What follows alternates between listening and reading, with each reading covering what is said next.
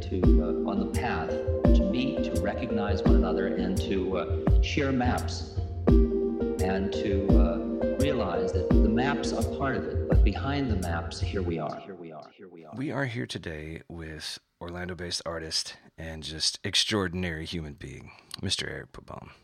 Eric, uh, introduce yourself. Hey, Will, thank you for having me on. I um I've been excited to do this since you asked me about it, and uh, I came prepared. You know, I I uh, I sat down with just the idea of getting on and talking to you about this, um, and it's exciting because nobody ever asks. You know what I mean? well, that's uh, isn't that what podcasting's about, Eric? I guess so. I guess so. Yeah. But yeah, my name is uh, my name is Eric Pabon. I, like you said, I'm based out of uh, Orlando, Florida. And um, what is there that's of interest to know about me? I, I host a podcast uh, called Masters of the Cinematic Universe with uh, Joseph O'Rourke and Doug Christ, and I just have my hands in a lot of creative stuff. I'm an artist. I'm a, a quote unquote musician, and uh, I just like to to get messy with it, man. Messy. Yeah, What, yeah, what the hell? What goes on with the, with the band, bro? It's it's got to be messy. You just you know you gotta you gotta make a mess. You gotta get out there. That's there. punk rock, man. Creativity is just a it's a messy endeavor. You know, it's a lot of uh, it's a lot of trial and error. So Uh, yeah, tell me about it. That's why it's been six months since we made a podcast. uh, so, all right. So the premise of this, we're gonna basically divide it into two sections. Okay, I sent you the questions, so I didn't want to blindside you. I wanted you to uh, kind of have an idea of what was coming. Uh, how many pages of notes? I have. I'll- tell you exactly. I will not uh, sugarcoat it. I have prepared for you ten pages of Oh, it is. It is increased. Microsoft Word uh, size fourteen font notes. All right. Well, it is it is time to hear you talk. All right. So the first part is going to be, you know, your general religious upbringing, what led you to here, right? Right. And the second part, the second set of questions are honestly kind of um, uh, for my own enjoyment. Like I just uh, I enjoy hearing perspectives, I enjoy hearing thoughts, and I like talking about this shit. So we're gonna do that in the uh, in the second half. All right, man. So give us just a little rundown of your religious upbringing. Like, where'd you come from? What kind of what was the fam like? Gotcha. What did it look like for you? I have to say right off the bat, my family is wonderful. Um, loving, supportive parents, wonderful people in my life. I mean, my family was was just always there for me in a huge way. So, even just talking about some of like the religious trauma, I don't want to give people the wrong idea up front. Um, but on the other side of the coin, I have been told, especially lately, not to minimize your trauma. Um, Absolutely. yeah, you know, you we we have a tendency to do this thing where we compare apples to oranges, and uh, even in the context of religious trauma, it's like, whoa, I didn't experience anything like that. Like, you know, uh, heinous, heinous stuff. But the stuff I experienced did have a huge impact on me um, in a lot of ways we'll talk about. So, yeah, I just wanted to put that on Front Street. Um, it's not about feelings. That's so important. Well, you know, and, and that's the thing with trauma, man, is I went through that a lot. Like I did not get treatment for my trauma. And, you know, I've mentioned that mine wasn't religious in nature, but I, I have trauma aplenty. And uh, you do, you, it, it's, I think it's natural. And that's one of the reasons that I didn't seek treatment for a long time because I was like, well, man, people have been through a lot worse shit than me. yeah. but it's important i think to just get that out there that if if it's traumatic to you it's traumatic you know what i mean it doesn't it doesn't matter what you know your family thinks about it or your friends think about it or you know some stranger on the internet says about it Totally. That's a it's a huge lesson and it's hard to get there. Um, it's, it's very hard but yeah, just talking about my sort of religious uh, or spiritual upbringing. I'm a third generation Puerto Rican. Um, my family's rooted in the uh, kind of Roman Catholic tradition. So that's what I grew up with. It, wasn't, it was kind of typical of like the Americanized Roman Catholic tradition. And what, what I mean by that is it wasn't um, so in your face. You know, it was it was mass on Sunday. If you missed a Sunday, wasn't a huge deal. You know what I mean? It wasn't one of those situations where you're like constantly with the um, Bible studies and the and the going it you know during the week. I mean, oh my God, no, no, thank you. so it was a it was a casual kind of Catholicism um, that I grew up with. Um, what I took from it as a kid, and I was all in, by the way. I was a believer and in this faith um, for a good chunk of my my early life. And uh, what I took from it was um, when you're in it, it's really hard to be objective about it. I mean, from the outside, Catholicism is uh, pretty creepy. It's pretty. It's, Yeah. It's uh, it's such an old um, take on on a you know on a on a practice. So there's so much um, kind of the words I'm uh, I'm I should refer I should refer to my ten pages of notes here. There was just like this this haunted kind of like opulence to it. Like you would go into these churches and it was it was so somber. Like it was such a and and if you ask a Catholic about that, you know they'll talk about um, the fact that it's very guilt centric, the the Catholic perspective, um, which is a part of the trauma, by the way. Um, No. yeah, you don't say. But yeah, it, felt it felt very much like stepping into a time machine, you know, and and you'd enter this space where, you know, like I said, it was opulent and there were men in robes and it's it, it was it was almost cult like.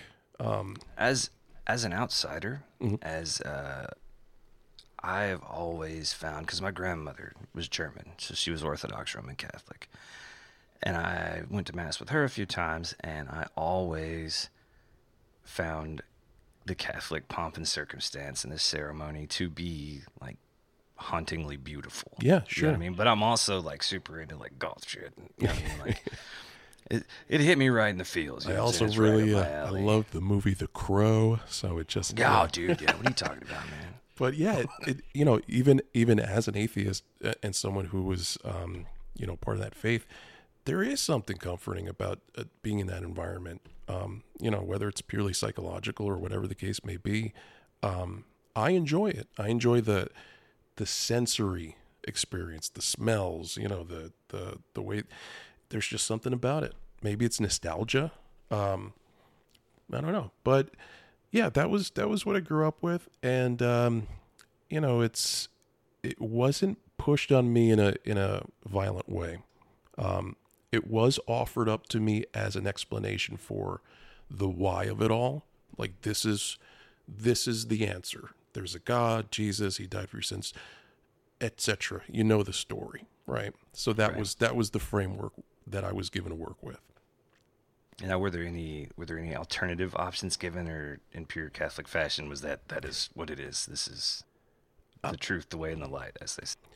Well, you know, when it comes to family, I think there's sort of an unspoken expectation that this is what we believe.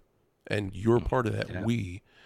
And it's natural to question things. And I think I was encouraged to question things.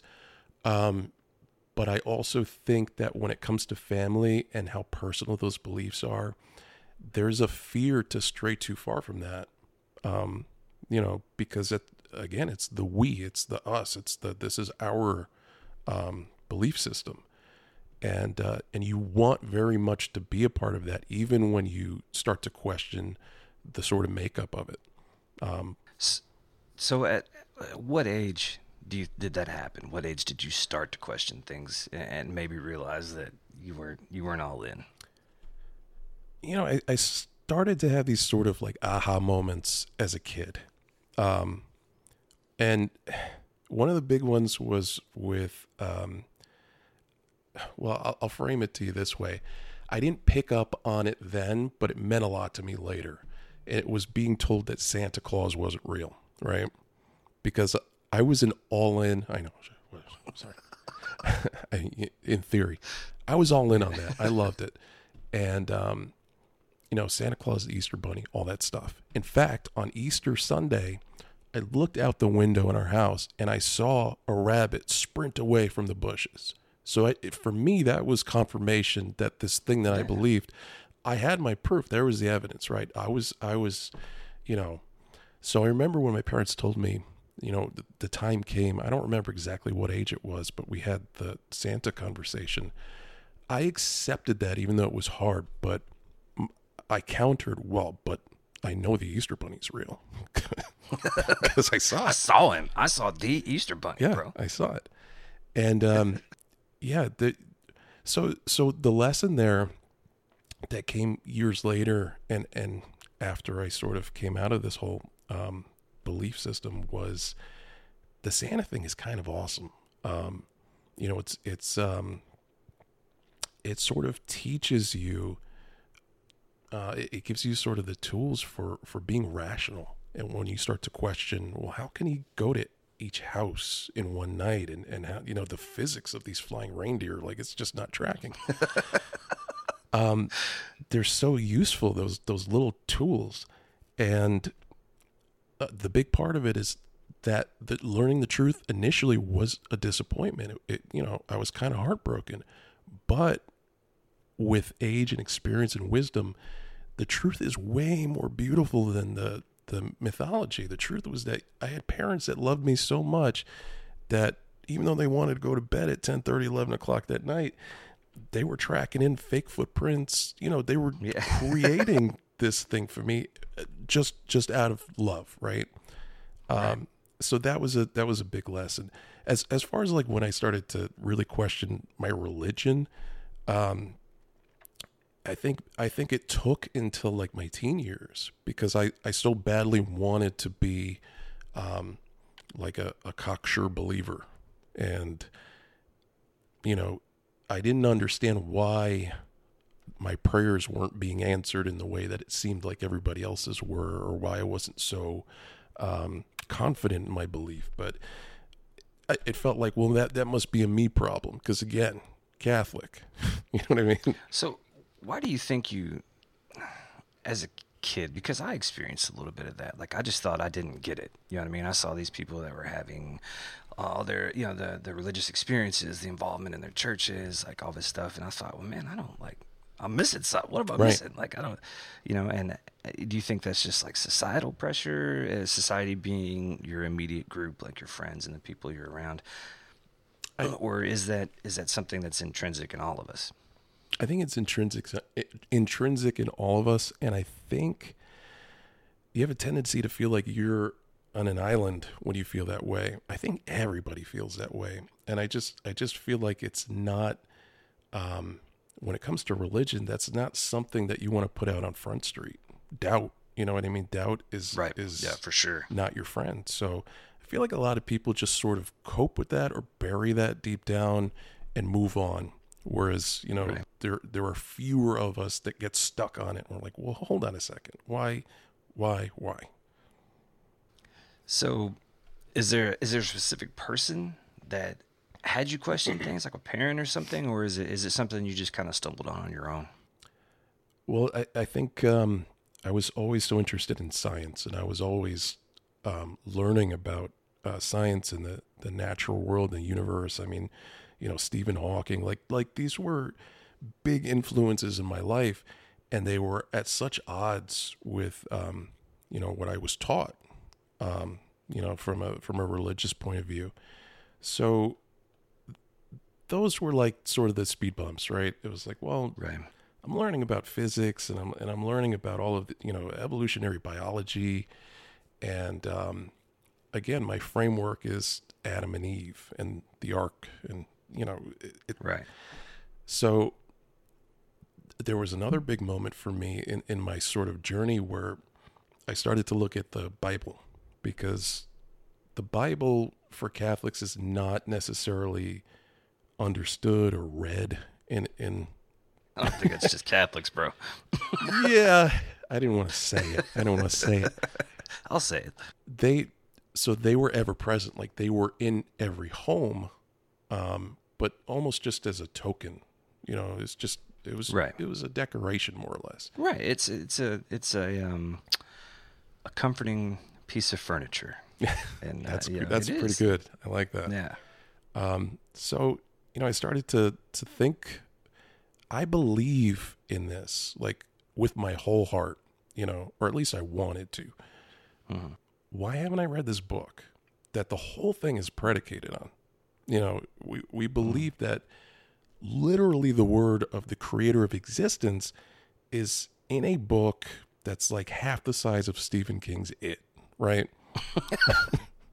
I never looked at it like that, but yeah. Yeah. Okay. And it's like, well, I read Stephen King's It.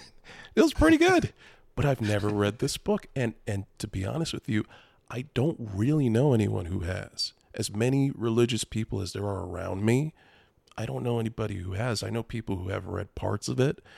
Um, I know who people who can, you know, kind of name drop the stuff they like and flip to it. But uh, as a cover to cover ordeal, I didn't know anybody who had read it. So I I decided that I would be the first person that I knew to do that. Um, and I did, and it was pretty eye opening. Um, you know, there was just a lot in there that I wasn't aware of because when you're talking about Catholicism, you're when you go to mass, they're reading from something called a, a kind of a liturgical um, book. So all of that stuff is picked out and put on the calendar, and you're getting like the highlight reel of the Bible. And, and you're not even reading it, it's being read to you, it's being interpreted sort of for you. And the homily that the priest would give during this Mass is, is how we can apply what I've just told you to your life and all of that stuff. Um, but once that's done, it's not like you have homework. It's not like you're going back. Okay, Right. like the, you move on to the next mass, and and now we're going to talk about the time that Jesus flipped the table and stuff. And you, so you know pieces of it, um, but you don't get the full picture. And it was eye opening in that there was so much in there that a didn't make sense to me. Um, not just from a scientific perspective, but from a, a moral perspective. I was really confused by what I was reading because you're given the sort of God is love, you know, side of the coin. And when you read that book, um, you know, Yeah. the the God sure, character, um, there's a lot of issues there. There's a lot of a lot of problems with that, um, with that character, and it didn't stop at the Old Testament because the argument was always, well, that doesn't count, right? Right. and the New Testament had just as many problems for me. Um, it seemed like whoever was writing about Jesus was writing about a different character uh, because he acted so differently in these different books. And, and on the one hand, you had this sort of pe- uh, Prince of Peace persona, um, which I, I, I dug and I still do. Um, but then you have Jesus saying things like, I didn't come to bring peace. I came to bring a sword. I came to divide, you know, Right. son from his mother and father and stuff that I didn't agree with. So it's like, if I feel like this, um, I don't know. It just, it just created this, this sort of, um, light at the end of the tunnel. I was like, well, maybe this is, is a flawed belief system because it's based on something that's, that's literally arguing with itself sometimes. And and that I too have had a lot of issues with the Bible. Now I went um we went through a period where I was going to church where I tried really hard to fit in to be a part of it and I really dug in and I took uh, I went to a Christian university. I took apologetics classes, theology classes, all that. And and to me it's impossible to make arguments from that book because that book is an anthology mm. over spread out over the course written over what a thousand years with how many different authors and different editors and different cultural norms. And you know some of the things they're talking about in that book weren't don't make any sense to us because it's not the cultural norm anymore. And they were speaking out about very specific incidents that that you know, they saw as moral ineptitude in citizens at the time. Right. and I mean, you get okay. The the best way I've ever thought of it is, you know, you so. I'm sorry, I'm stuttering here. It's okay, man. the Bible was canonized during the Synod of Rome by Pope Damasus, if I'm not It, I could be incorrect, but that's the way I understand it. It was canonized, which was a thousand some years after the time of the historical Christ. Right, right. That's a long time. It is a long and time. anybody anybody that played uh, telephone as a kid and you pass it around the room, you know what I mean? It gets around 20 kids and it's completely different than it, you know, than it started. So, and then you factor in uh, the Catholic Church ruled the world. They controlled everything. So religion was so tightly intertwined with power that it, uh, the Bible basing every argument off of biblical scripture is difficult for me without faith. Then that's the whole thing. Like if you got faith, then you're good. If you don't, then you don't. right. And I think when I was going to church, that's why Calvinism really appealed to me or really kind of struck a chord with me because I was like, well, I don't get it, so maybe I'm just not supposed to get it. You know what I mean? Sure. It was the only system in the whole thing that made sense to me. I could see that. I could definitely see that. I, I think for me, it was, you know, yes, it was factually wrong in places. So that was Right. that was kind of disturbing, right? Because there are instances in which we now know better, and that doesn't gel Mm-hmm. with you know omniscience, right? Like it's it's Right. so there was that, of course, but there was also, um, you know, on a moral, ideological level, um, it, it it didn't it didn't mesh with modern morality. So Right. if I if I find myself, even if you're talking about faith, and even if you're well, even if I believe this God exists, should I be worshiping it? Because Man. um, that's uh, I mean, the, I mean, I joke, but dude, that's that's it, and I think that's a lot of a lot of people that run into that that very question. Right. And there's there's a lot of cheap ways out of that question. There's a lot of well, you know, he works in mysterious ways as a sort of like shut up and, Right. and slam the door on on that question. Um, but you know, it's that old analogy like if you're sitting at the bottom of a hill and you know a distracted mother loses track of her stroller and, and it's it's careening toward you and there's traffic near you. Um, would you get up and stop that stroller? And if you don't say yes to that question, then I'm not sure we can be friends. Right? Right. Pretty right. much universally, everybody has the same answer to that question. Not me. Oh, I'm kidding. I'm kidding. uh oh. So, how long would you say the popular term is deconstruction uh, of of people that are leaving the Christian faith? Mm-hmm. So, how long would you say that process took? Was it something that happened overnight? Did uh, was there like a landslide of events, or you know, I, feel like these things could go either. way. Wasn't overnight. Um, I don't know exactly how long it took, but I was always grasping for even the slightest thing to give me the confidence that okay, yes, no, I believe this. It it, uh, it makes sense. I remember sitting in a car, um, and having this sort of like existential panic of like I, I just I, I'm not sure that I believe this. And on the radio, the Jackson Five came on, and it was "I'll Be There," and you know that was to me. I'm like, oh well, that's that's the sign, right? Like that's the sign from uh, God, and those were the kind of evidences that I accepted to kind of keep me strong along in, in this thing for as long as I was. Um, I wish that, but then again, I understand the need for it. So, um, it was a long process. It, it happened in stages. It was all, it was all fueled by learning. Um, it was just lots of learning, lots of reading, lots of research into um, not just my religion, but other Abrahamic religions, Eastern religions, and then into other um, quote unquote mythology. You know, learning about the sort of connective tissues between faiths that occurred during different ages in, in you know um, human history. So when you start to look at the stuff that preceded Christianity and how much Christianity borrowed from it, it, it opens up this world of like, wow, we're we're really just plagiarizing ourselves over and over and over again because the things that that work for people work for people and the things that stick stick. Um, but the you know, the idea and the story surrounding Jesus as the savior of, of mankind, so much of that is borrowed from so much. And and I had no idea. You know, that's not something Right. that that was offered up by anybody or, or that's not even fair. I don't think anybody was aware of it to offer it up. Because, and you know, we've said on this podcast, and I believe two things about religion. Number one, it's geographic. You know, we, you are involved in a religion because of where you grew up and the community that's around you. Right. Uh, number two, I believe that religions only have power because people give them power.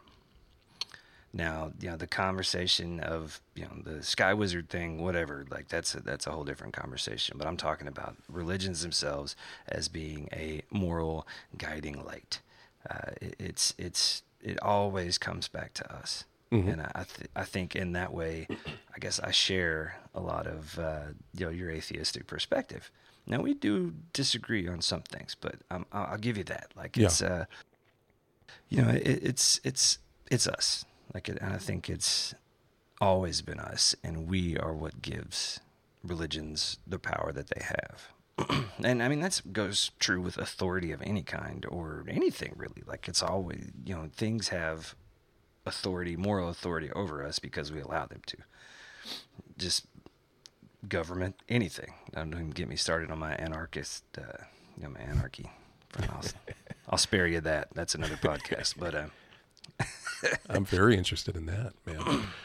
No, I, th- I think you're right. Uh, you know, and obviously, like there, there has been a pretty good reason for those um, those systems to be in place. I, I'm not one of those people that thinks that, um, you know, religion should be razed from the face of the earth.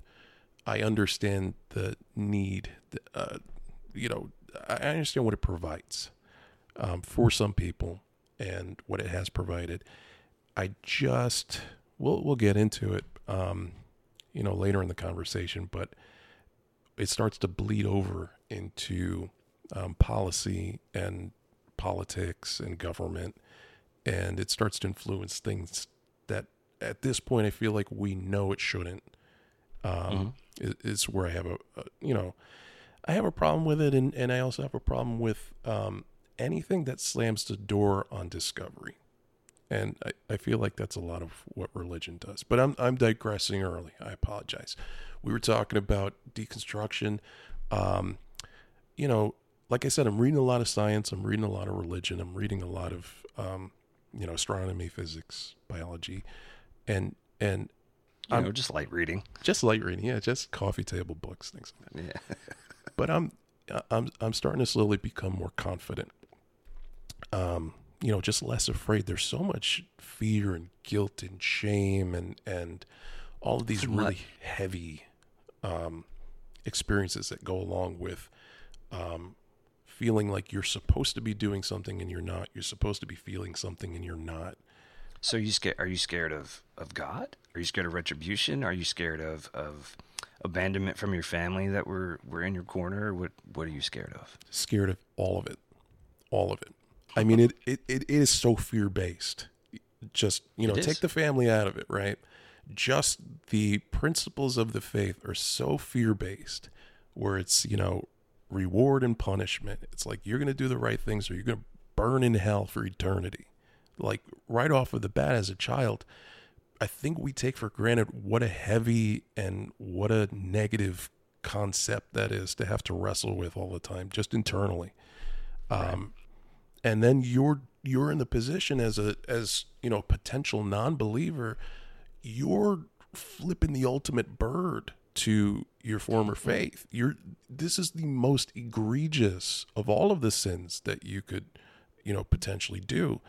Um, you know this is not swearing in the car. This is not you know skipping mass on sunday. This is saying i don't believe that you exist god um, Complete and total blasphemy. complete and total blasphemy. That's a a huge punishable no no. So you're you're grappling with that, right? Um, because I I don't believe that anybody should ever be one hundred percent secure in any belief. You always have to leave some room Right. for doubt. Could I be wrong? Hundred percent. Um, Dude, you it sounds like you did the um you went through the inverse of Pascal's wager. Are you familiar with the wager? I am. It's it's very much the inverse of Pascal's wager. Um, and and yeah, I have issues with Pascal's wager. I think it's kind of a cop out, but um, For sure. yeah, I I just so there was of course the fear of like, oh my god, I could be totally wrong about this, and then I'm just fucked, right? Like, but there's also the social side of it. There's the familial side of it. You know, it took me a long time to get up the nerve to to quote unquote come out as an atheist, even after I was comfortable with it Right. myself because of that. And there's still issues with that. I I think I've gotten to a good place with my family, but there's still um you know some headbutting that that happens and there's still some difficulties that happen. I think I'm more fortunate than than a lot of people I know that have left their respective faiths when it comes to being accepted and and all of that, but um, it does rear its head from time to time for sure. I think one of the things I've noticed about atheism in my in my explorations or whatever is uh, some of you guys are dicks, man. Like you, can, Yes. you know what I mean? Like, Oh, yeah. like it, it, and that that is the trauma, in my opinion. That's the trauma speaking. If you come at a situation like totally angry and pissed off, and that's because you know you're mad about what happened to you, Yes. rightfully so. And I think that's what to me, that's what turns me off to a lot of atheists. You know, it's like, man, I, I get where you're coming from. Like, and you, you are definitely not like this, but some guys are like, you, you know, whether or not they're making sense, it's how they deliver it. And if they're assholes, everybody's like, ugh, like, Well, I'm not going to mention a- any names of Richard a- Dawkins, but Richard Dawkins. It's a that's a fantastic point. And it's and it's accurate, man. I so for me, like I was really excited to talk about atheism with you on this podcast because I wanted to sort of address some of the misconceptions about it yeah, um, from people on the outside of it. And one of them is that sort of angry atheist thing. Um, You know, for me, it's been such a positive force in my life, and it and it always throws people for a loop when I talk about it in that way because they're like, "Well, what do you mean?" We're we're looking at it as the absence of something meaningful to us. Like we're we're sad for you. Like you don't get to be happy. You know, so people confuse atheism with nihilism. I Oh, think yeah. a lot of Oh, yeah. times. yeah. and they they are two totally different animals. totally, and not that there aren't nihilistic atheists, but For sure. but there you know for me atheism led to humanism um, which we'll talk about and you know atheism gets lumped in with the beliefs as a non-belief which is this really strange thing so it's like you know atheism is a belief like like not collecting stamps as a hobby i believe is is what's commonly said about it it's it's not I know you see I know you like that one. it's not a dogma, it's not a creed. There's nothing to atheism other than the statement that I don't believe there's enough evidence to support a god belief. Okay? There's nothing else. So what you do with your life when you're a person who fits into that category is totally separate from atheism and um, but I think atheism can lead you there, and that's that's what I get excited about.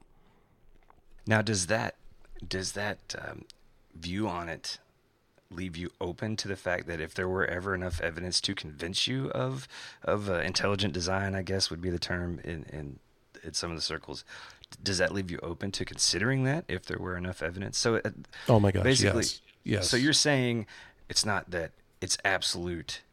No, no, no. It's that I have yet to be convinced.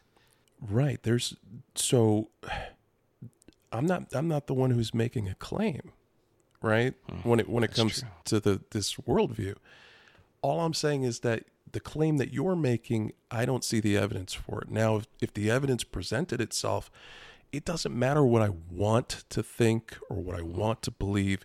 The evidence is the evidence. So if there is convincing evidence for something, then it becomes a fact. It doesn't become a belief. It doesn't require faith. Um, you know, I was watching a, a debate between uh, Ken Ham, who's this kind of leader in the creationist community. He's, he runs the um, the Ark Museum and Oh, I'm he- familiar. yeah, and he was he was debating. It's close to me, so I have family that goes to the Ark Museum all the time. I, I It's in really, Kentucky. I would love to go. I would really I really have, I have to a go. little wooden ark that was brought to me by a family. I would. I, I want to see Actually, it. kind of cool looking.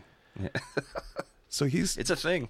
I know. Oh, I've seen the videos. It's uh, it's alarming. But Ken Ken is debating Bill Nye, famously Bill Nye the Science Guy, and um, the whole kind of crux of the debate boiled down to this one question that was asked of both of them towards the end, and it was, "What would it take for you to change your position?"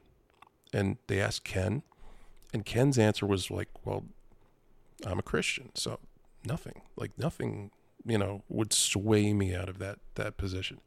And they asked Bill Nye, the science guy, what would it take to convince you that, you know, Ken's position is is correct? And he said just one piece of evidence, one piece of credible evidence that shows that, you know, um, rock formations occurred in four thousand years. You know, anything, anything but just one thing.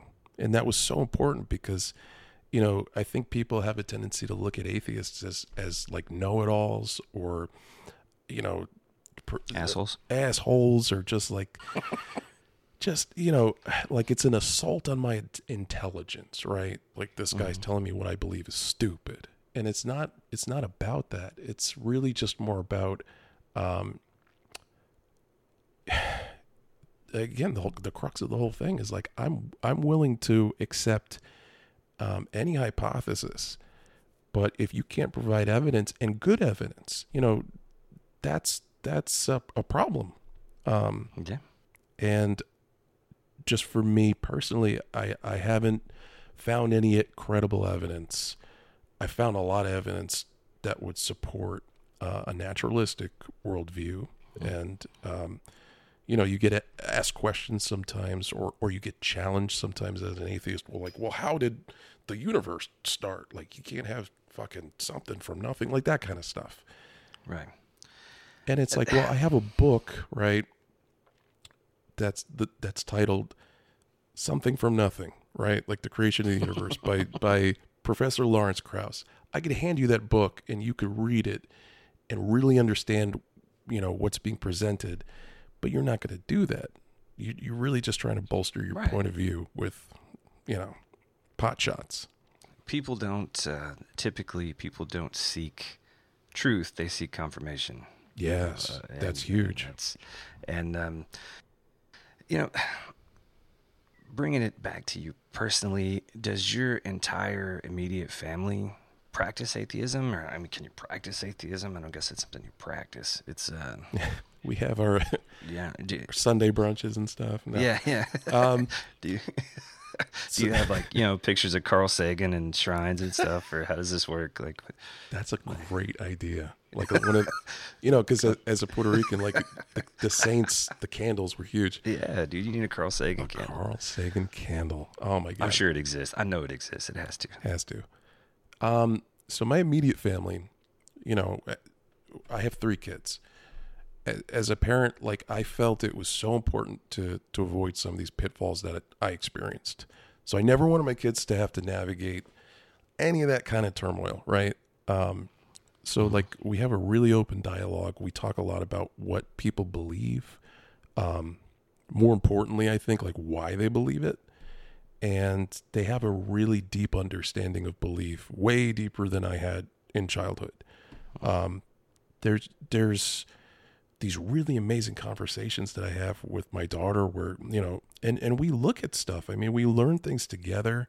We research religions together. There's these ancient religions where these people just could not understand, like what happened to the sun. Man, it was right there, and Right.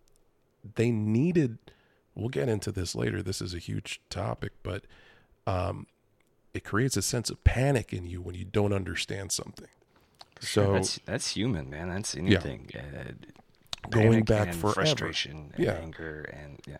so naturally there was a big invisible guy in the sky with an invisible lasso and he was pulling it you know that that makes that closed the door on that and that provided the the the balm, the solve, the comfort for that burning question, right?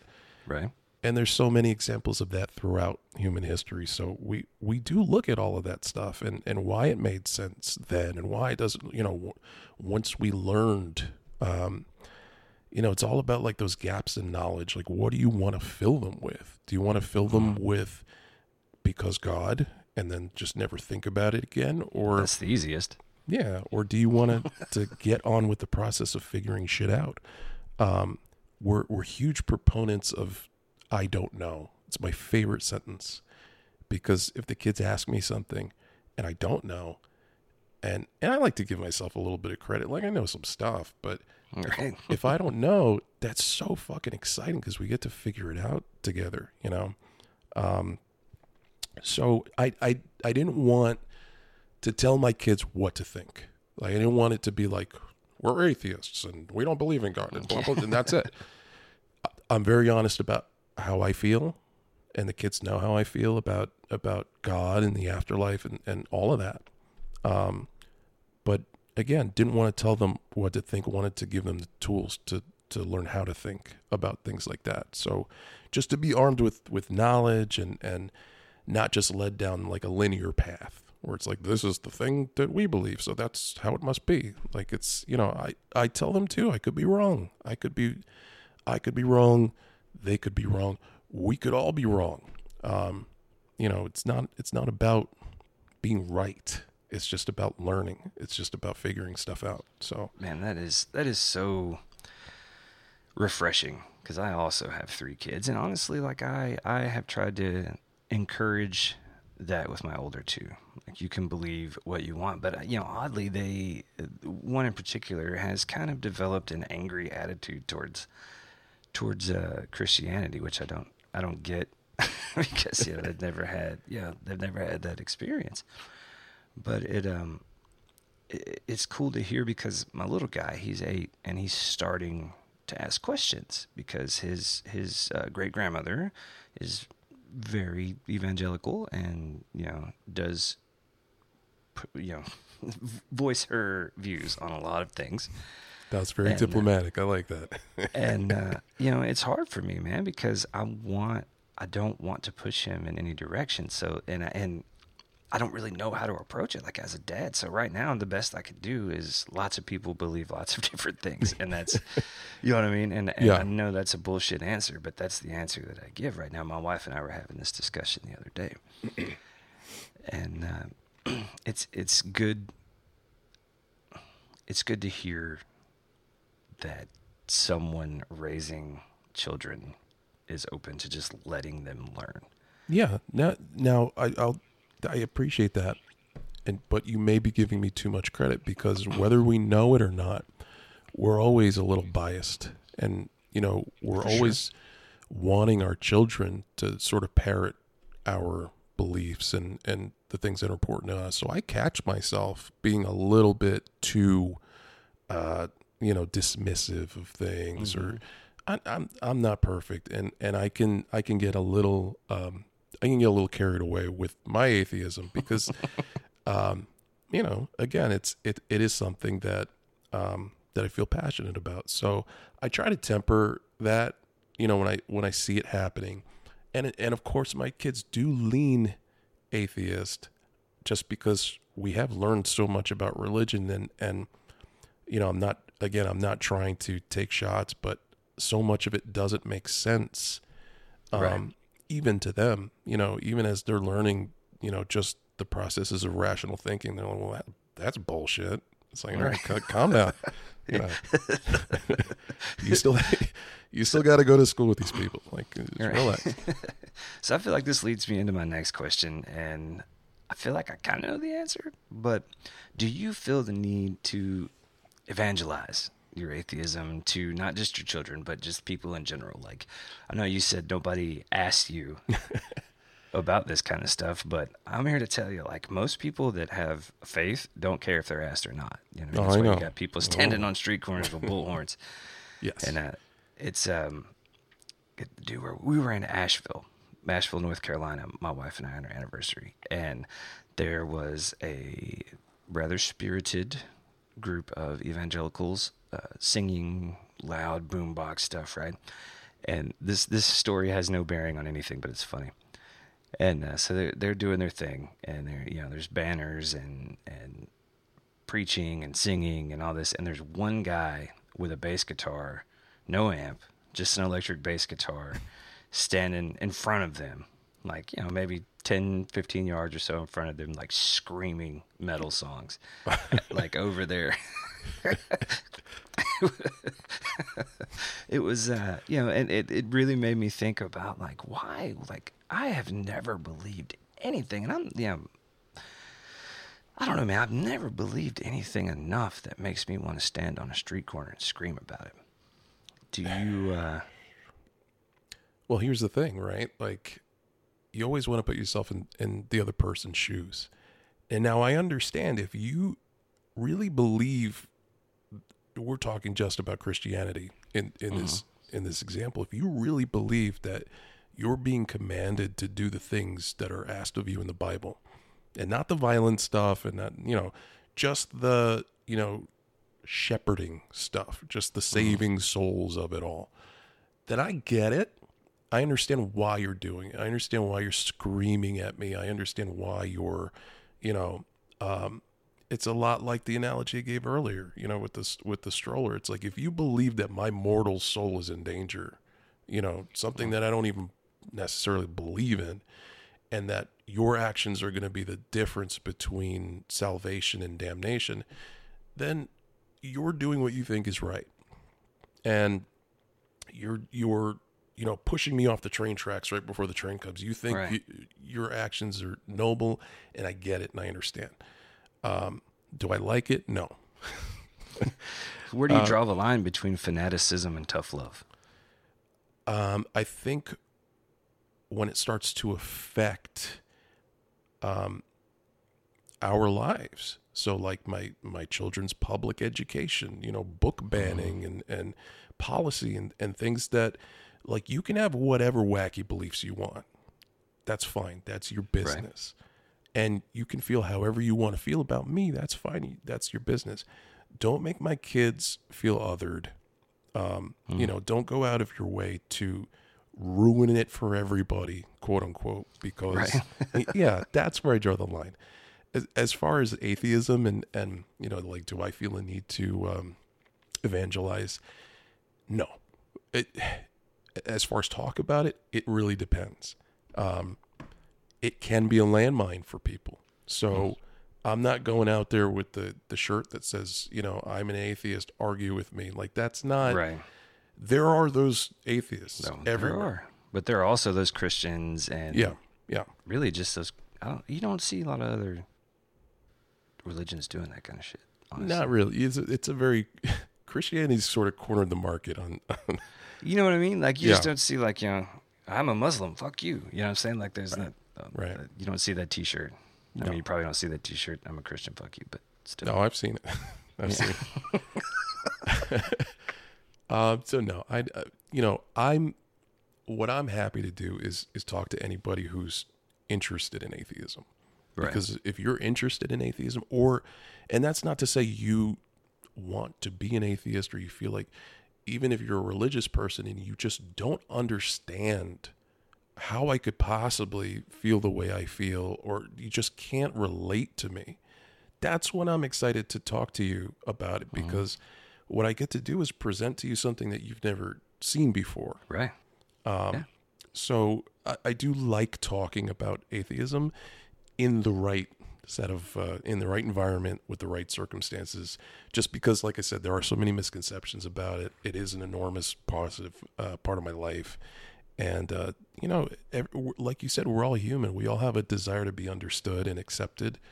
Um, and and atheism is just one of those things that's still even though you know secularism is on the rise it's kind of on the fringe where you know you still have to swear on a bible when you go to court like there, there's not going to be an atheist president anytime soon if if you look at polls um you know we're trusted less than certain criminals in, in certain I would- parts of the country I would argue that there's probably already been an atheist president. They just can't say that. There's never yeah, going to be yeah, an, an out and out loud atheist president. That's that's exactly right. That's exactly right. I'm not going to point any fingers. No, you're you're right. You know, even you just have to keep that stuff guarded because there's such a guttural negative reaction to it. So um, that's where I like to that, to challenge. You know, the um, Yeah. you know just the uh, the whole view of it. So negative. I like to bring to light the the positive um, side of atheism. So, okay. Speaking of of challenging, now we're gonna let's get weird. All right, let's get weird. This is this is my part. This is where I want to hear the opinions of an atheist regarding different topics. And my first question, you know, with that in mind, is what would you say to someone who says that non-belief in God or creation or whatever you want to call it is as much of a stretch as as um, belief because this is assuming that uh, knowledge is not the same as belief. Like when you know something, you have empirical evidence to support that thing. When you believe something, it's just that it's a belief. And how do you uh, how do you defend atheism? Because I feel like nobody really knows, and I think we've covered that a little bit. No, n- people want to know, but what do you say to someone who thinks that belief or non-belief is as much of a stretch as belief? Well, this this kind of goes back to the whole burden of proof thing. You know, Mm-hmm. um, again, one of us is making a, a pretty outlandish claim when you're talking about an atheist versus a theist, and um, for you to say that I don't believe that claim is a stretch or, or more of a stretch than the claim you're making, you, I- I, I think I think it requires a pretty significant lack of self awareness to to say that or to think that because um, again, I think that's one of the big misconceptions. I'm not saying there can't be. I'm just I'm just saying I don't believe there is based You on have to be convinced. right. It. Um, but but then again, just because something can be, it's not a good argument for that it is. It's just it's just not. right. I Um, could be a hundred pounds thinner, but I'm not. Right. You know, it's it's like the Bertrand's teapot thing. If you know, um, I could say there's a teapot floating on the other side of the moon, and you can't ever see it. There's no way to verify that it's there, but trust me, it's there. It's like, well, there's no way to disprove that, right? Right. There's at least you know no uh, no feasible or practical way to disprove that. And also, if you do get to see it, it turns invisible. I left that part out. So there's always an answer for why it could exist or why it could be there. That's not an argument for, or at least not a convincing argument for that it is. So, um, it just doesn't work that way. You know, we're we're we're doing the logic backwards when we approach things that way. Um, and not only that, you know, when it comes to to uh, someone who believes in God and all that comes along with that, um, it's it's the things that we've learned, the things that we've discovered to me are so much more rewarding and interesting and awe-inspiring than some of the religious explanations that I was given. So and again, there's evidence for those. Mhm. Um so it's, you know, you also you also touched on like the assumption that belief is not the same as knowledge the way I've always looked at that is like you have a cup, and at the top of that cup is a fact, right? Mhm. And to get to the top of that cup, you got to fill it with something. Um, so if you have evidence, it it raises the level of that liquid to the extent that it can reach the top and it becomes a fact. But when you don't have evidence, say you have like I don't know, a tiny amount of evidence or, or evidence that's not empirical or evidence that's flimsy and it's you know maybe a quarter of the way full for you you have to fill the rest of that space with something. And that's what faith is. Faith faith is sort of Yeah. the placeholder for for knowledge. So um yeah i don't you know not to beat a dead horse but Right. it's it's just not a fair comparison for you know to say that that non-belief is is a as much of a stretch as belief. So why do you think some, if not most people, need answers to existential questions? Like why and more importantly why do we have to be right? What is it in us that makes us need that? Um it that's an interesting topic. So i'll say first when people are screaming that they're right about something that's existential what they're really screaming is usually i'm scared you know? Man. That is true. Yeah. That is Um, truth. I hope i'm right. Yeah. Um, you know, if if you're scared, if you can't explain something, um, if some fact or some piece of evidence is fucking with your personal comfort zone, you're just like you're swimming in this sea of cognitive dissonance, right? Where like your beliefs are in a fucking boxing match with with objective reality. And that's that's so uncomfortable. Like that's such a a, a weird place to be. Um so you know existential questions what people need to be right because it's rooted in evolutionary biology believe it or not um, it's hardwired into our brains like it served a purpose to be right about things or to be sure about things that weren't necessarily true do you think that was just to aid in survival like in A hundred percent more of a lizard brain perspective it, it i guess it coerced decision making yes uh, that A hundred percent. It's all about survival. Seeing things that weren't really there, hearing things that weren't really there. That was a survival trait in early man. So, um, the most common example that I've heard is, you know, you're an early man, you're alone in the woods, you're hunting or gathering or doing whatever. You hear a noise, right? You look up into the bushes, you see a pair of glowing yellow eyes, you run away.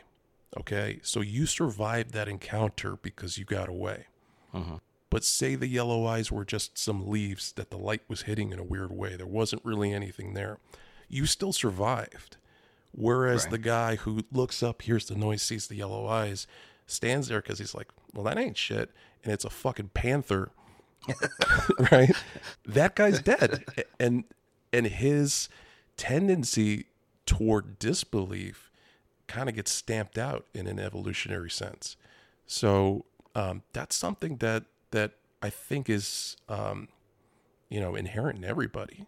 We i agree we have these um, physiological responses. I mean, if you look at something even like uh, pareidolia, like that's it's just your brain trying to see faces and see patterns in inanimate objects because we are trying to make sense of everything. We're trying to find the, you know, the equation of it all all the time. So So that being said, what what is the biological purpose for the existence of humans or just anything in general? Like what why?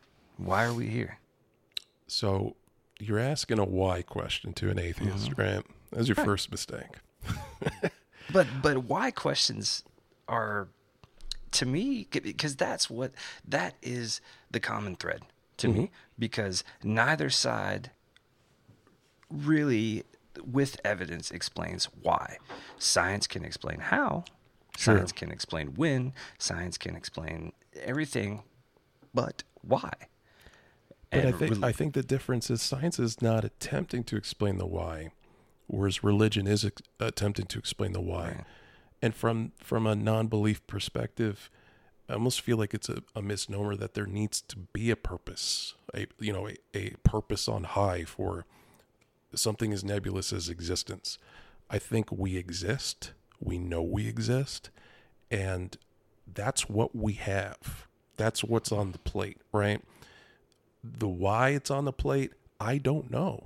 And the thing is, maybe we will know and maybe we won't ever know. But that shouldn't be the emphasis. You know, that I think the emphasis should be we're on the fucking plate. What do we do with that? And so I'm not so concerned with the why is as as I am with the, you know, we're here and how do we derive meaning for ourselves without having a definitive answer as to why? Could there be like an invisible man in the sky who's who's puppeting the you know the ebb and flow of the universe and and interjecting in our lives or not, or many gods, or you know, there were gods and the gods are dead, or or we're inside of the marble at the end of Men in Black, like any of those things. Again, just because That's something That's the truth. there's a deep cut. and it's fun to think. I'm not saying it's not fun to think about that stuff. You know, I get it, but it it's not. Again, because something can be doesn't doesn't mean that it is, or that it should, or that you know. So, if any of those things are true, fine. But why does that have to affect? I mean, you're talking about the briefest of moments of time that I'm alive and conscious here on Earth in the in the way that we understand it, right? I have to derive meaning in my own life based on what I've got, and um, you know the the biological purpose for the existence of humans. There could be no purpose. That's also an option. You know what I mean? See, the, okay, these are this is one of those things where you and I diverge. Now, I would argue that the asking of why, the philosophical thought, the ability to move outside of you know lizard brain existence, is what makes us special, and and it it's why, in your opinion, why are we the only ones that seem to be questioning why? Why, you know, you don't see, to our knowledge, I guess that's could be the answer. You don't see dogs, you know, the dog sitting there licking his nuts. He's not talking about, you know, thinking about why he, you know, his nuts itch. Like you do, you know what I mean? It's it's there. The, the animal kingdom is still very survival oriented, and we have evolved or moved or whatever past that, and we are capable of these thoughts of wondering why, of wondering what is the purpose of this. Why do you think that is? Well, you know, you're you're describing consciousness and um, and awareness, really. And I think just because we are aware, um, and it gives us this amazing insight into into you know just thinking about the universe, thinking about the mechanisms of of how things work. Um, you know, but again, you're talking about consciousness, right? So consciousness is one of those things that um, we don't understand and but but my position is not you know my my position is not that it doesn't matter. My position is that it's okay that we don't understand and that um you know the purpose doesn't need to be in the understanding of it. Um you know you, you've got like guys like carl sagan they always refer to that as like um consciousness rather. It, it, it's awareness by the mind of itself. Or there's there's a good quote by um, Alan Watts, which was uh, you know through our eyes, the universe is um, is perceiving itself through our ears. The universe is listening to its harmonies. We are the witnesses through which the universe becomes conscious of its glory, of its magnificence, all of that stuff, that beautiful poetic stuff. I So love I- Alan Watts. He's actually the, the like what catapulted me into all Oh, this shit, nice. man. Yeah, dude. Nice. Like, Alan Watts was was very instrumental to me. To anyway, sorry to interrupt. No, no. That, that- hey, we're speaking the same language. So I think, I think consciousness is fascinating, and I think you know I do love that that idea of obviously like you know we're all made of the same matter throughout the expanse of the universe, and the idea that we're the cosmos made conscious, and you know looking in the mirror is pretty cool. I don't I don't think that needs to go to a spiritual place to be cool or to make sense. Um, but I also feel like what we don't understand about it doesn't diminish from the experience of being alive or um, you know feeling rewarded or feeling in awe or feeling fulfilled. Um, you know, the, uh, going back to like what is what's the it's basically the question of like what's what does it all mean? Like what's the point of it all? And and my argument is there could be no point. Like there could be no intrinsic um end goal or design to it it could That's just no be fun. but it is fun it you know if it if it's random if it's happenstance if we're just so fucking lucky the right mixture of elements and time and pressure and and that led to existence and awareness how fucking cool is that like that you know It's pretty fucking cool. yeah, I think that's just as rewarding as the idea that somebody designed you that way, you know. Mm-hmm. And and again, not to say that either one of those is right or wrong. I just don't think that it takes anything away from the mystery and the wonder of of uh, of consciousness in the universe. So, do you think that truth is a matter of perspective? Do you believe that perception is reality, or do you believe that reality is reality? Is it is truth a finite thing, or is it subjective? I believe that truth is completely objective. Um, I think we get into trouble when it comes to subjective truth uh, because we're meat sacks, right? Like We are just meat sacks. we're just w- water balloons that can see stuff, and our um, perception, you know, of the world around us, natural or otherwise, is very very flawed. Um, you know, so How so? You know, we're talking about religion and the supernatural. Um, you can talk to people who believe in certain things and they'll present you their evidences for them. And they're typically experiences that they've had that bolster those beliefs. So um, I know a lot of people that believe in ghosts, for example. Mhm. There was a very haunted site that this guy worked in. He was uh, an engineer. I think it was a laboratory. Like this building was just notoriously haunted, and the evidence was pretty good. Like people who have never met, never talked to each other, they all reported having pretty much the same experience in this space when they were working.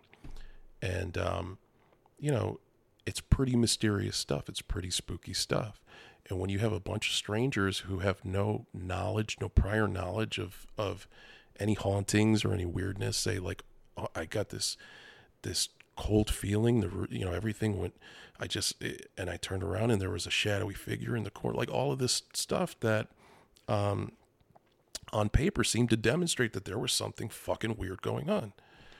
You could stop there, right? And you Mhm. could say, well, based on that, yeah, there's this this lab is haunted. There's clearly some sort of shadow demon lurking about and I've got independent, verifiable sources for for all of that. And I've compared the notes, and there's no way they could have known, right? Mhm. Happens with psychics. Happens with a lot of phenomena. Right. So so this one engineer, he he dug deeper than that. He didn't stop there, and what he discovered was that the infrasound that was being created by this fan that was installed in you know say a year or two ago was vibrating. So this frequency, and it's inaudible, right? It's like mm-hmm. outside of, of human hearing. What they didn't know was that it influenced the optic nerve to mm-hmm. the extent that it vibrated, and and it didn't happen in all people. You know, it's completely biologically random. So certain people, when they sit in that room, will see things that aren't there. They will hear things that aren't there. But there was a reason for it, and um, and it's objectively true. You know, you, you can test it and get the same results over and over again. Um, whereas that subjective truth was like, I saw a fucking shadow man. You know what I mean? Like, Would you? Because I kind of feel like that's probably that uh, survival lizard brain runaway thing. When you don't understand, you automatically go to it's dangerous. Dangerous and and you also again you you rely on the framework and the understanding you have of the world so for me Right. personally being raised catholic i would experience sleep paralysis throughout my my adolescence mm, mainly which is into my- fucking terrifying in itself. which is and i tell you what man the first time it happened to me you could not convince me that i wasn't being possessed by a demon or Yeah. something completely otherworldly and it was mm-hmm. if you've never experienced sleep paralysis before you just imagine you're laying in bed you're sleeping you wake up you can't move okay you're completely conscious but you can't move and you start hearing things. For me, I would hear this really deafening, this super loud, like whooshing sound. So right off the bat, it's like, oh shit, something is wrong. help. yeah, something is wrong. I'm laying next to my my wife, my girlfriend at the time. trying everything I can to move a pinky, just give some signal of like, help me, you know, something, something's wrong. And then you start hearing voices, right? People are saying shit. Like you're hearing these demonic sounding, you know, like crazy stuff. In some cases, you see figures in the room. You feel this pressure on your chest. They, you know, they call it this. I forget the term for it, but uh, hypnagogic demon that that sits on your chest. and uh, if you and the vibration, I mean, everything's shaking, and it's so traumatic, so scary. And then you actually feel as if you're leaving your body. You know, as the way that you hear like these out of body experiences described, like you're floating above yourself. So all of this is happening to you in the middle of the night. And keep in mind, my framework is a Catholic. So I'm like, oh, here we go. I'm like, should have fucked with that Ouija board. I did something wrong. You know what I mean? and I still won't let one of those things in my house, man, just in case. just in case, yeah, just Pascal's wager, man. yeah, you gotta be safe. You know what I mean? Don't, don't start shit, won't be shit. That's why I like it.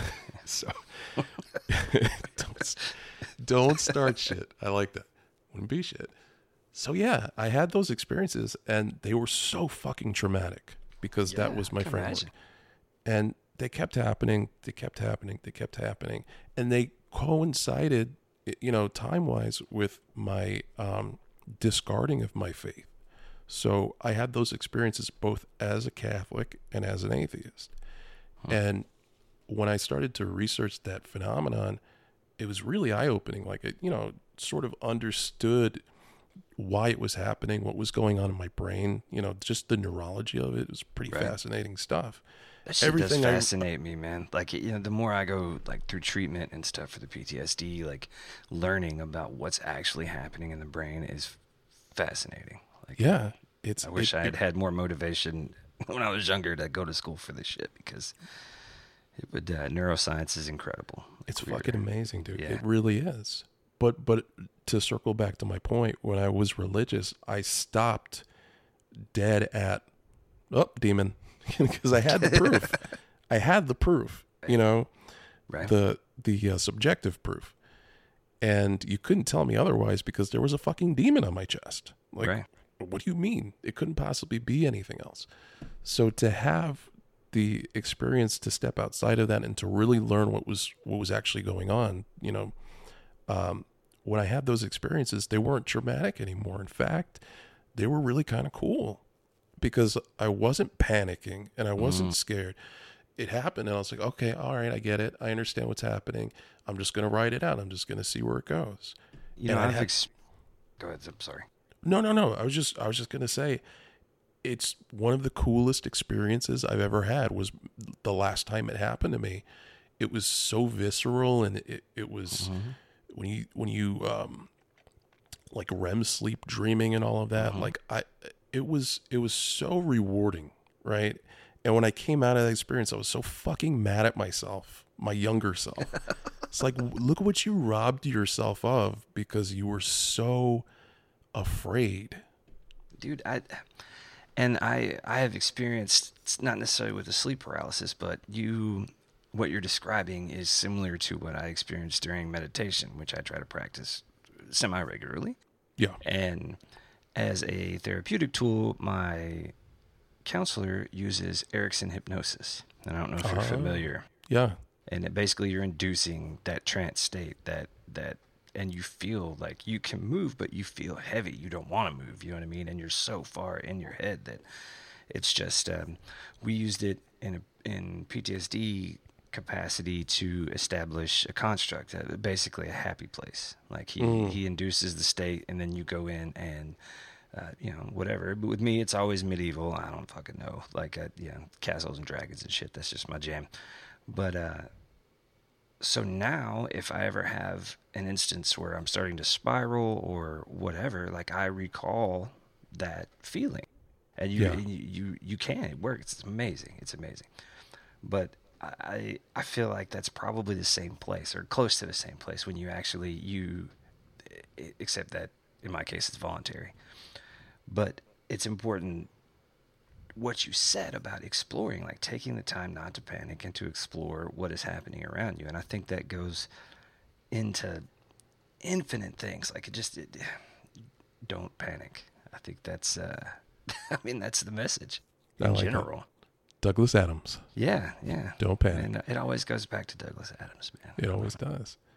So yeah, to to sort of like put a put a cap on the you know perception thing. Um, I I always really liked. Um, I wouldn't call it a quote. It's more of just like a nebulous. Probably a hundred people have said it different ways, but um, it's the idea that there there are no discrete things um, or objects of, of solid substance. Things as we perceive them are, are just changing forms and patterns in nature as a whole. So, um, you know, you're not a small and lonely, lost like Right. thing in a foreign universe. You're a direct expression of the whole of the universe as it currently is, and So you're that- just like uh, just a little brief like candle in the in the dance of nature. You know, like Dude, uh, that brings me perfectly into this question. You mentioned that you have researched uh, Eastern religion, which is a kick that I've been on pretty heavily, thanks to Alan Watts and Ram Dass. And uh, I don't know, do you listen to Ram Dass at all? Are you familiar with him? No, no. He was a uh, Richard Richard Alpert is his name, and he was a uh, an associate of Timothy Leary. He okay, was, a, he was an assistant, uh, another professor at Harvard, um, and he was involved heavily in a lot of the stuff that Leary was doing. And when they got kicked out of Harvard, Ram Dass went like way into Hinduism, and he called himself a Buddhist Hindu. And, Oh. I like that. but he's he's actually the the voice that is in the intro to this song. That's Ram Dass, and he did a lot of speaking, a lot of um, uh, yeah, lectures and stuff in the '60s during the whole Guru movement. Like he was he was big into that. But it, how do you feel about non-dualism, which is something that has mm. really struck a chord with me personally, and really, you know, it, it's it's totally foreign to someone who grew up in any kind of Abrahamic faith, but Sure. the, it, it it really to me is what you just described in that we're all just it's like like Taoism, like we're all just part of the whole, and it it just So Like a big we're, soup. We're, gonna butt heads again on this one in a Oh, friendly yes. in a friendly way. No, I'm, I'm here for it. We can get So- nasty if you want to. I'm just kidding. So uh, again, what I just said, minus the spiritual component. So the oneness of the universe in the sense that we're all made of the same stuff, but not that we're connected in an intrinsic spiritual way, right? Okay. So which is a lot of what non-dualism is. And non Mm-hmm. non-dualism is kind of a hard topic to broach because it gets applied to a lot of different philosophies and Mm-hmm. those philosophies tend to be real different from each other. So, um, you know, in terms of it being related to like oneness between um, like conscious beings and, and the universe, I think the only evidence of that is is the elemental makeup, which all matter in the known universe shares. Beyond that, when you get into the spiritual, when you get into the shared consciousness kind of side of the coin, I have the same issues with that that I have with any other religious belief, which is just a lack of evidence. Um, I- I think with some of this, some of these like more nebulous spiritual ideas, they're less um, harmful to me, at least in my opinion. Um, and, and what I mean by that is like if you have a, a belief in, in, and say one an Abrahamic religion, and you really adhere to that, um, those religions are are strictly instructing you on how to live your life. Now, whether you think that's positive or negative, that's a different argument. But I think it can be both, especially depending on how literally you take some of those teachings. So, you know, if you're if you're a literalist and you understand that God is instructing you on how to treat your slaves or at what age you can sell your daughter or whatever, Right. yes, I think that's harmful. And I I would much prefer that you subscribe to to a sort of more nebulous non-dualism. So you know. basically, what you're saying is that you don't see a lot of Hindus and Buddhists, uh, you know, conquering neighboring countries in the name of what they believe and or uh, waging holy war. Correct. And I and I also think that, you know, from an outside perspective, it's more plausible if you're just looking at the you know, just the cover of the book, non-dualism versus Abrahamic religion. Um, non-dualism appears much more plausible, or at least there's there's less barriers to get to. Yeah, I think that could that could work. How much have you looked into Buddhism? Um, I like Buddhism a lot. Yeah, me and what I like about Buddhism too is that it works as a completely secular belief system in many ways. There's a whole um, the traditions, uh, as I understand it in Buddhism, are the dogma. It's the stuff that people have created yeah. in order how to. But the the actual teachings of the man are have been invaluable for me personally. I don't know if I would go so far as to consider myself a Buddhist because I don't necessarily practice a, a specific tradition, but right, but influenced by by yes. the teachings of Buddhism, yeah, right, yeah, and it's definitely. it's yeah, it it is. Uh, you know, when they asked Buddha about God and about existential things, he remained silent. Like it's, it, I don't know what I don't know. Like it's right, right, know, and that's a huge then, lesson, man. Yeah, it is a big yeah. lesson, and it, I think that people in general could benefit from that lesson outside of how it's packaged. the Church of I don't know. That's where yeah. we got to start, yeah, man. yeah, we're doing it. I want to. We could. Did you see the? Uh, was the guy in Idaho that started the Church of the? Uh, oh, it was like a whale sculpture and he just wanted to see if he could do it and he used chat gpt to write like a holy scripture yeah and it was yeah. the, what was it called? Church of the something whale. I don't remember. It's hilarious but he's he's got merch and the whole thing. Oh i'll have to look into that. I've, I've always been fascinated by like the pastafarianism yeah the was, church of the flying spaghetti monster stuff yeah. as a as a sort of social commentary so. This was his his experience how, how easy it would be to to start a religion. Yeah. And okay, so this brings me to my final question, and I think I already know your answer. And I think it's going to be boring, but I'm going to ask it anyway. So, what happens when we die? Hold, now, hold on. Why does that have to be boring from an atheist? Because oh, you think I'm just going to say nothing. Nothing. Lights out. Lights out. On, That's man. it. Yeah. Turn off. The... No. Um, here's the thing. Here's why it's not going to be boring from an atheist. Okay what happens when we die? Um, it, what that's the question. That's the question that, that, is that the fuels question. so many of these beliefs. Um, by the way, they they've got that pegged at around like three thousand religions throughout human history, give or take. Um, most people are atheists about two thousand nine hundred and ninety nine of those. So we're closer than than right. you think. Yeah. It's a, it's a nice little commonality. Um, so, from an atheist perspective, the, the biggest and first thing to understand is that we've accepted our mortality in a way that I think is a little bit more.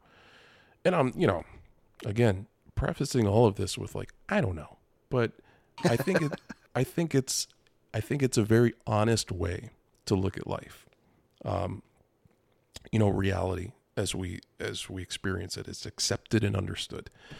And in many ways, religion feels like how people avoid facing uh, our mortality. Mm-hmm. So, what happens when we die? I didn't exist before I was born. I won't exist after I die. Um, I don't feel any particular way about like 1882 because I wasn't there and I won't be there in the future. Um, death is inevitable, and we have to reconcile the fact that we don't exist 99.9999% of all time, like all time in the universe. Like our, our existence is so brief, mind bendingly brief. Um, it, that's a, a major shift in thought to be in the moment and appreciate all the good stuff that happens in your life and all the bad stuff that happens in your life and all the people in it and all the experiences you have because knowing that it ends okay uh, that's for me at least as an atheist what makes it precious and what makes it beautiful. The finite nature of life is what gives it meaning. Just enjoy you know a full breath the warm sun uh, cold snow the voice of your loved ones all of that stuff all of that life stuff. Um, I'll I'll I'll give you another quote because I love quotes. This is uh, Alan Lightman, um, and I, I believe this was part of like a bigger thing that that he put together.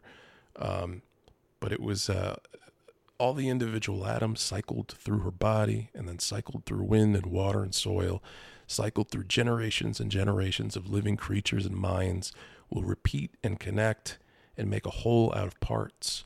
Although without memory, they make a memory. Although impermanent, they make a permanence. Although scattered, they make a totality. So I think that for me, the beauty of life and kind of the beauty of atheism is um, that it doesn't go on forever. Man, I got cold chills, bro. well, that was not boring. It was yeah, it was better than than wait, it's done, and Yeah. then your worm food, and that's Yeah. it.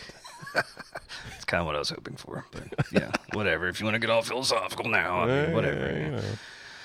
Yeah, you know. Man, man. So yeah, atheism good, not bad. That's, a good the- takeaway that's what I'm me. taking away. That's what I'm taking away. Yeah. so man, like what um, what what are your parting thoughts with with this whole thing? What do you, if you could pick one thing that you want the tens of people that are going to listen to this uh, to Mm-hmm, know about atheism or you specifically as an atheist? Not saying that you speak for the whole of atheism, but what do you Oh, want thought- people to know about you? I thought I did. Um, Yeah, do it again. Sum it up. Come on, give me a, give me a, you know, put a bow on it. I guess my my aim, like what's really important to me, is is providing people who maybe haven't heard the perspective of an atheist, um, just to give them some insight into why it's a force of good for for many people. For me, um, the positive impact it's had on my life, the comfort which it provides, all of that seems antithetical to people who don't understand it. So I like to get that across. Um, yeah, myself included. I was one of those people because Yeah, I I just, I think- I just think it gets branded- Richard Dawkins. Richard's got a uh, yeah, he's got a harsh way with words. Yeah, that's Um, one way to put it. Yeah, yeah, yeah. I, I think I think it does get branded as being um, negative and pessimistic, and like you said, uh, nihilistic, and all of that. And can that be true for some people? Sure. I I just don't think it's representative of what it really is. Um, it, it, it seems like a persistent myth um, that it's that it's a negative thing. Also, just just to address that, like you know, from that same perspective, from a religious perspective, that just can't understand, like, how do you even function? How do you know right from wrong? Why aren't you going around raping and killing people? Like that kind of stuff really bothers me. You know what I mean? It should. Right. So I guess just to dispel those those myths that without God life has no meaning or purpose, um, to show that there's much more that defines us than our disbelief in the God that you believe in. Um, you know, for me, like I said, it's had a huge impact on my life. Uh, we live in a world that's just like bursting at the seams with beauty and wonder and inspiration, and uh, my life is happy and full. And I don't think it's pointless when life itself is the point. So um, our meaning becomes truth. Our our journey to it doesn't end with just one book or one idea. There's huge amounts of joy in the uh, in the unknown and the thrill of discovery. There's so much power in not knowing, because those who don't know, those are the ones that work the hardest to find out. So um, I'm I'm here for that. Uh, yeah, as far as as far as death and all of that stuff, um, what we give in our lifetime, the people we love, the memories we leave behind, like that's how we live on, in my opinion. Um, and like I said before, it carries the weight life does of knowing that that we get one chance. So that old saying, "The hands that help are, are better far than the lips that pray." I try to live that, you know, uh-huh. and and humanism is a big part of that. I have to speak to what you put together, man, for for Doug's family. Like all of that was so inspirational to me as a humanist because one of the I guess core tenets of of humanism is like we're all we've got, you know, and and to be there for each other is just what we have to do. And it's not it's not for the hope of reward. It's it's, you know, good for goodness sake. So It's um, I, yeah, and this is mighty Buddhist of me, but it's um, I think it's our responsibility to build each other up, yeah, hell yeah, man. and you know, in in any way that you can. Well, man, I uh, thank you so much for doing this, dude. This has been incredibly eye opening for me and informative and just an awesome conversation. Oh, And, dude, uh, I had a I had a blast. I, I Yeah. I'd love to come on anytime. I appreciate you asking me. yeah, man. And, uh, this I've got I got some cool stuff lined up, dude. I hope you I hope you enjoy it. Like, uh it's it's gonna be. I get some people from way like lots of different backgrounds. It's gonna be a lot of fun. So, man, at this time, let's uh, you know, before we close up shop here, go ahead and do your uh, do your thing, man. Plug your stuff. What do you got? What uh, where can Ah. people find you? What do you want people to find? What do you not want people to find? Uh, Let me start with the things I don't want people to find. yeah.